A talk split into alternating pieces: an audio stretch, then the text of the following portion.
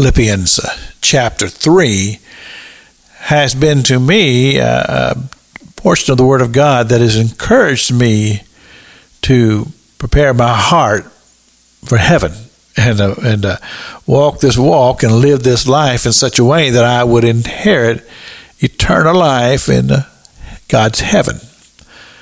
Now, as you follow along in the third chapter of the book of Ephesians, we come to what I consider to be kind of a changing of the of the subject, but it has to do with uh, the walk that we walk and the behavior that we behave ourselves here on this earth as believers in God and Christ Jesus.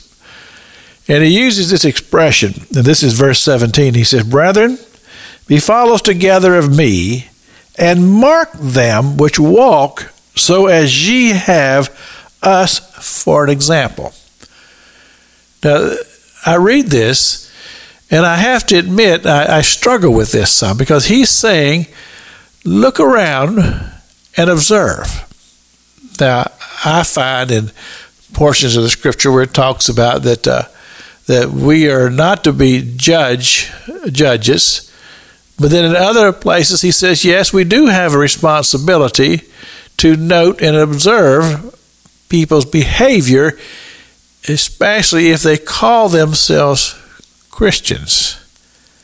And so I read that and I realize that we are in a day and age to where people uh, have a different mindset about how to live life, and even in the church. And I, and I think back to the Apostle Paul after he had established that church there in Corinth, which is a very difficult place to, to carve out a church. And he had this small group of believers and he had departed. The Apostle Paul spent more time in Corinth than he did anywhere else. And uh, that was a tough, tough place to start a church. And he had left and he wrote a letter back to that church because he realized that there were some immoral things going on in the church and he addressed it. And he said, You need to deal with this. Talking to the elders of the church, even though one of the elders was one of them that was involved in this moral, immoral behavior. But he said, You need to deal with this in the church. This cannot continue in the church because there has to be a standard that a Christian must live.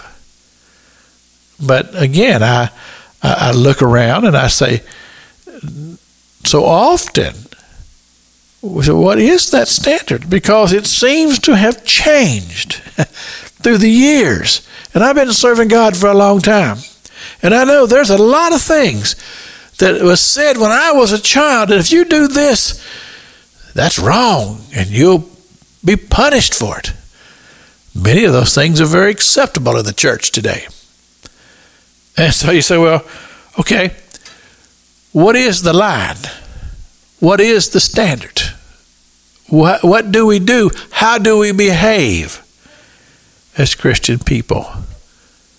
And I want to tackle that throughout this week. This is Pastor Jack King with the gospel on the radio broadcast.